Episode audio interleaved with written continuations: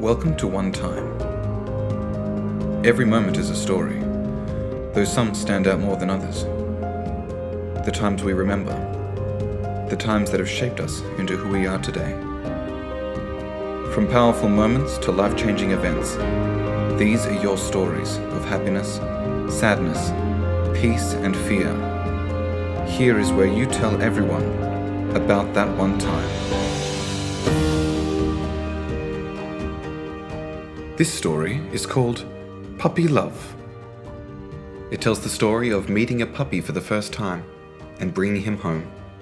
The fun, the excitement, and becoming a family.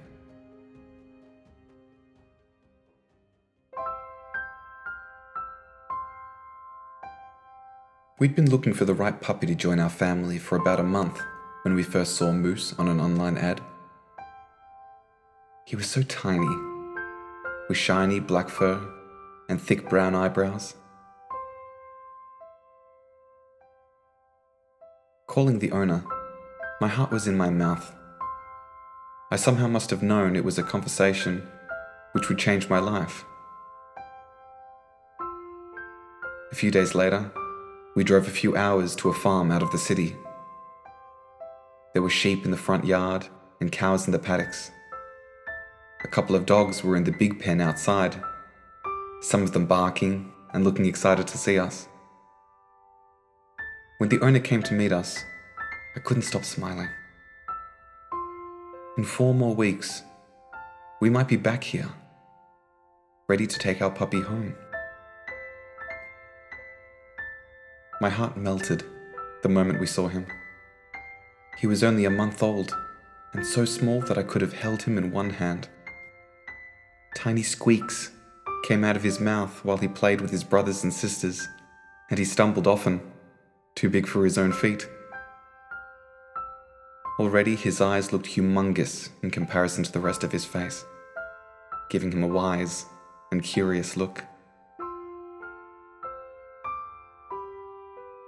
When his owner placed him in my hands, I was deliriously happy. He was gorgeous.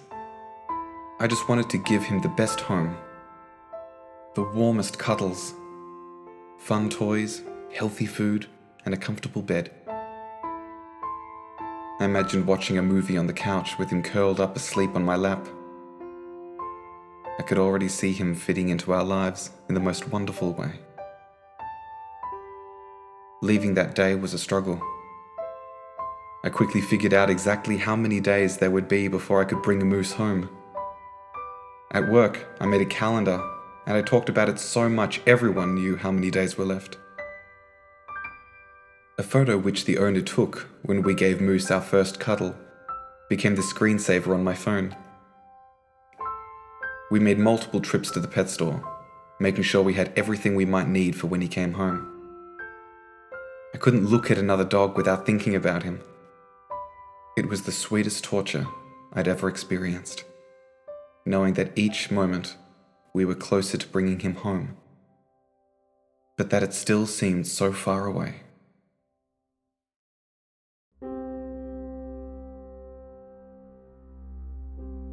The big day finally rolled around, and I barely slept the night before.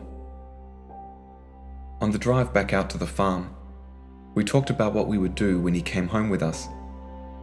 It was beyond exciting, and I couldn't stop smiling. When we arrived, it was quiet. The dogs weren't in the pen, and when we knocked on the door, no one answered.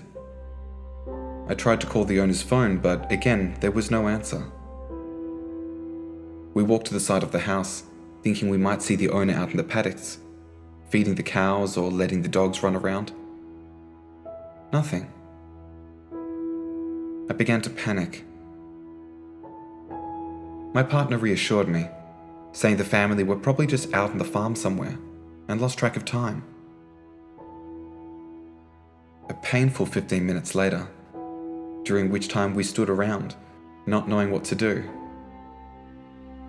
The owner came outside. She had slept in accidentally and didn't hear us knocking. The worry quickly dissolved and was replaced by more excitement. Finally we were able to see little Moose. He had grown into his feet and he was running around. He was given a quick wash and then he started running over and around our feet as we collected all his papers and instructions on how to look after him. Climbing into the car with him, nestled him in my arms in a blanket was such an amazing moment. He wriggled and slept, and then wriggled again on the trip home, and when we arrived, we took him straight to the backyard to play. He settled into his new home like he'd always been part of it. He loved his toys and his bed, and eating. He loved playing fetch and chewing socks, and rolling over for a belly scratch. He was so small. We could go out for a coffee with him zipped up inside our jackets, his little head poking out. We taught him to sit and lie down and shake. Now that he's older, we take him to the park and let him off the lead. Now he can run around and collect sticks. Mostly he likes to chase us wherever we go. If one of us starts running, he'll start running. At night, we snuggle in bed and watch an episode of something, and almost immediately, Moose starts snoring. When it's time to sleep, he goes completely limp, and it's so hard to pick him up and take him back to his own bed and then there are the things that he does which make me laugh. When I roll out my yoga mat and he climbs straight onto it and curls into a ball to go to sleep. When I get home from work and he's so happy to say hello, like seeing me is better than Christmas. When I sit on the couch to eat breakfast and he collects all his toys in a pile right next to me, ready to play.